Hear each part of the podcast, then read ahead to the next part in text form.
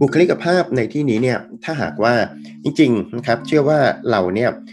น่าจะได้ยินคำว่าบุคลิกภาพกันมาเป็นปกติอยู่แล้วนะครับ เวลาที่เราพูดถึงคนคนหนึ่งเนี่ยเรามักจะพูดถึงคำว่าอะไรครับ คนนี้บุคลิกดี ซึ่งจริงๆมันก็เป็นคำที่มาจากอะไรคำว่าบุคลิกภาพนั่นแหละ คนนี้มีบุคลิกภาพที่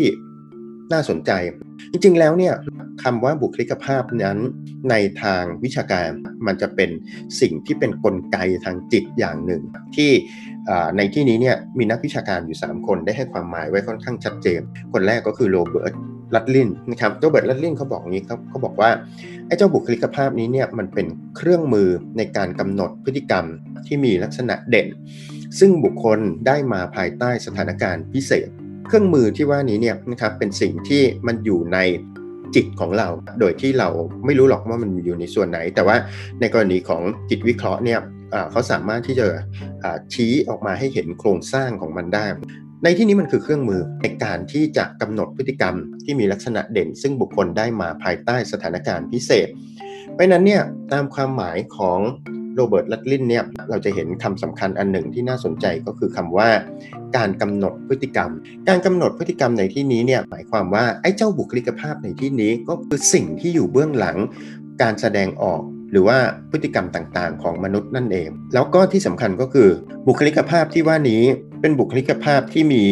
ลักษณะซึ่งบุคคลได้มาภายใต้สถานการณ์พิเศษคำว่าภายใต้สถานการณ์พิเศษในที่นี้เนี่ยอาจจะหมายถึงสถานการณ์บางสถานการณ์ที่ทำให้คนคนหนึ่งเนี่ยเกิดความคิดบางอย่างขึ้นมานะครับได้รับความเชื่อบางอย่าง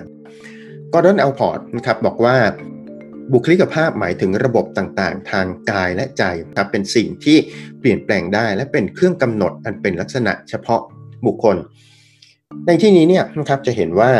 กอร์ดอน อัลพอร์ตให้ความสำคัญกับไม่ใช่เฉพาะในเรื่องของ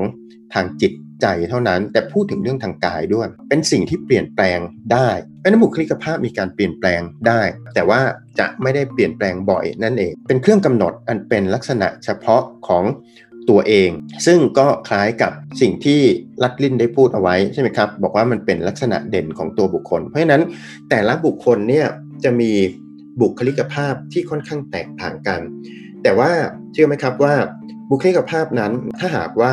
กลุ่มคนกลุ่มหนึ่งอยู่ภายใต้สถานการณ์เดียวกัน หรืออยู่ภายใต้สังคมที่มีการ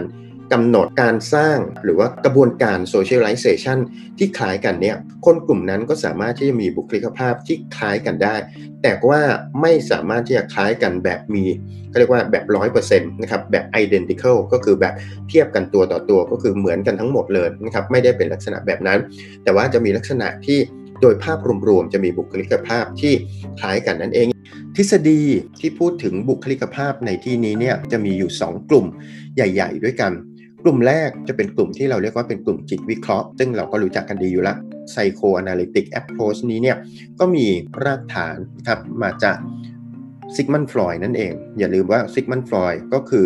บิดานะครับบิดาแห่งฟรอยด์ให้ความสำคัญกับจิตไร้สำนึก เพราะฉะนั้นในกลุ่มนี้เนี่ยเขาจะให้ความสำคัญกับปัจจัยภายในค่อนข้างมาก เชื่อตามฟลอยว่างั้นเถอะ เชื่อว่าบุคลิกภาพของคนเนี่ยมันเป็นผลมาจากการ ก่อร่างสร้างตัวขึ้นมาของสิ่งที่เป็นเขาเรียกว่าเป็นเป็นพลังทางจิต มากกว่าปัจจัยภายนอก กลุ่มนี้อย่างที่บอกไปแล้วเขาจะให้ความสำคัญกับปัจจัยภายในนะครับก็คือปัจจัยทางจิตค่อนข้างมาก โดยมองว่าโดยเพราะอย่างยิ่งนะครับจิตไร้สำนึกนั่นเอง แต่ทีนี้อีกกลุ่มหนึ่งนี้เนี่ยเป็นกลุ่มที่เรียกว่าเป็นกลุ่ม social learning approach กลุ่มนี้จะให้ความสำคัญกับ ปัจจัยภายนอกด้วย ให้ความสำคัญกับปัจจัยภายในไม่พอ ต้องให้ความสำคัญกับปัจจัยภายนอกด้วย ปัจจัยภายนอกในที่นี้ก็คือในกลุ่มที่ 2 เขามีความเชื่ออย่างนี้ครับว่าเอาละสิ่งที่กลุ่มของฟลอยเนี่ยหรือว่ากลุ่มไซโคอนาลิซิสเนี่ยได้ให้ความสำคัญเอาไว้นะครับก็คือเรื่องของจิตไร้สำนึกเนี่ยมันก็มีความสำคัญอยู่นะ แต่อย่าลืมว่ามนุษย์เรา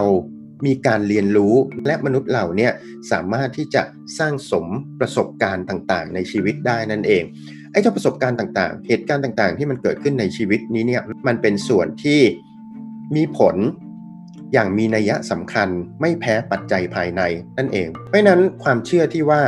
คนที่มีความคับข้องทางจิตเนี่ยนะครับหรือว่ามีบุคลิกภาพที่ผิดปกติ ไปแล้วเนี่ยนะครับส่วนหนึ่งนะครับเป็นกลุ่มของฟลอยเขาจะเน้นรักษาในส่วนของจิตไร้สำนึกเป็นหลักเข้าไปขุดคุยดูว่าในจิตไร้สำนึกเนี่ยมันมีอะไรซุกซ่อนอยู่ แล้วก็ที่สำคัญก็คือให้ผู้ป่วยเนี่ยสามารถที่จะค้นพบปัญหาได้ด้วยตัวเอง แล้วก็สามารถที่จะแก้ปัญหาได้ด้วยตัวเอง แต่ในกรณีของกลุ่มการเรียนรู้ทางสังคมเนี่ยนะครับเขากลับมีความเชื่อว่าปัจจัยภายนอกมันมีความสำคัญ เพราะฉะนั้นเนี่ยไปดูแต่เพียงแต่ว่า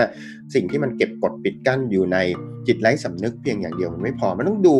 ประสบการณ์ในชีวิตของคนเหล่านั้นด้วย หรือในเวลาเดียวกันเนี่ยไอ้ภาวะ fixation ที่ว่านี้เนี่ยมันก็